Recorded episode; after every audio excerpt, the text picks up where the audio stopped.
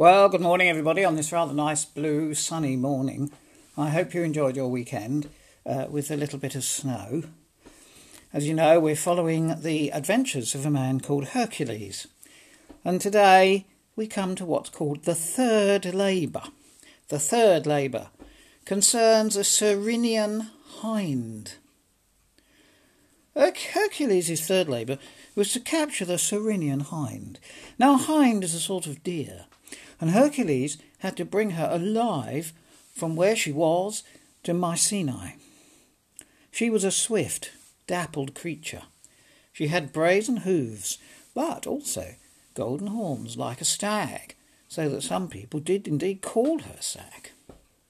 The deer was sacred to the god Artemis, who, when she had been a child, had seen 5 such deer, grazing on the banks of the dark, pebbled Thessalonian river. The sun twinkled on their golden horns, and the god Artemis, running in pursuit, caught 4 of them, one after another, with her own hands, and harnessed them to her chariot. But the 5th one fled across the river to the Cyrenian hill.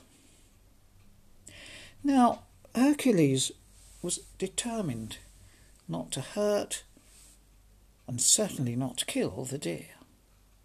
And so he performed this labour without exerting the least force.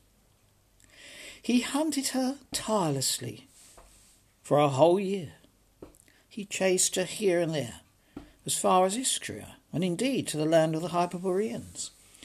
And he kept running and chasing the deer, and finally the deer was exhausted, and she took refuge on a mountain. When she was thirsty, and she came down to the river to drink, Hercules let fly with an arrow and pinned her 2 forelegs together with an arrow, which carefully passed between her bone and her sinew, not even drawing the slightest drop of blood. And in this way, he was able to catch her, to lay her across his shoulders. And then he rushed through the land of Arcadia to Mycenae.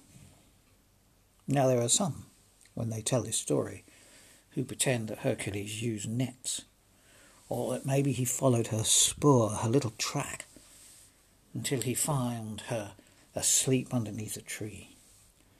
But either way, he caught her and took her to where she belonged.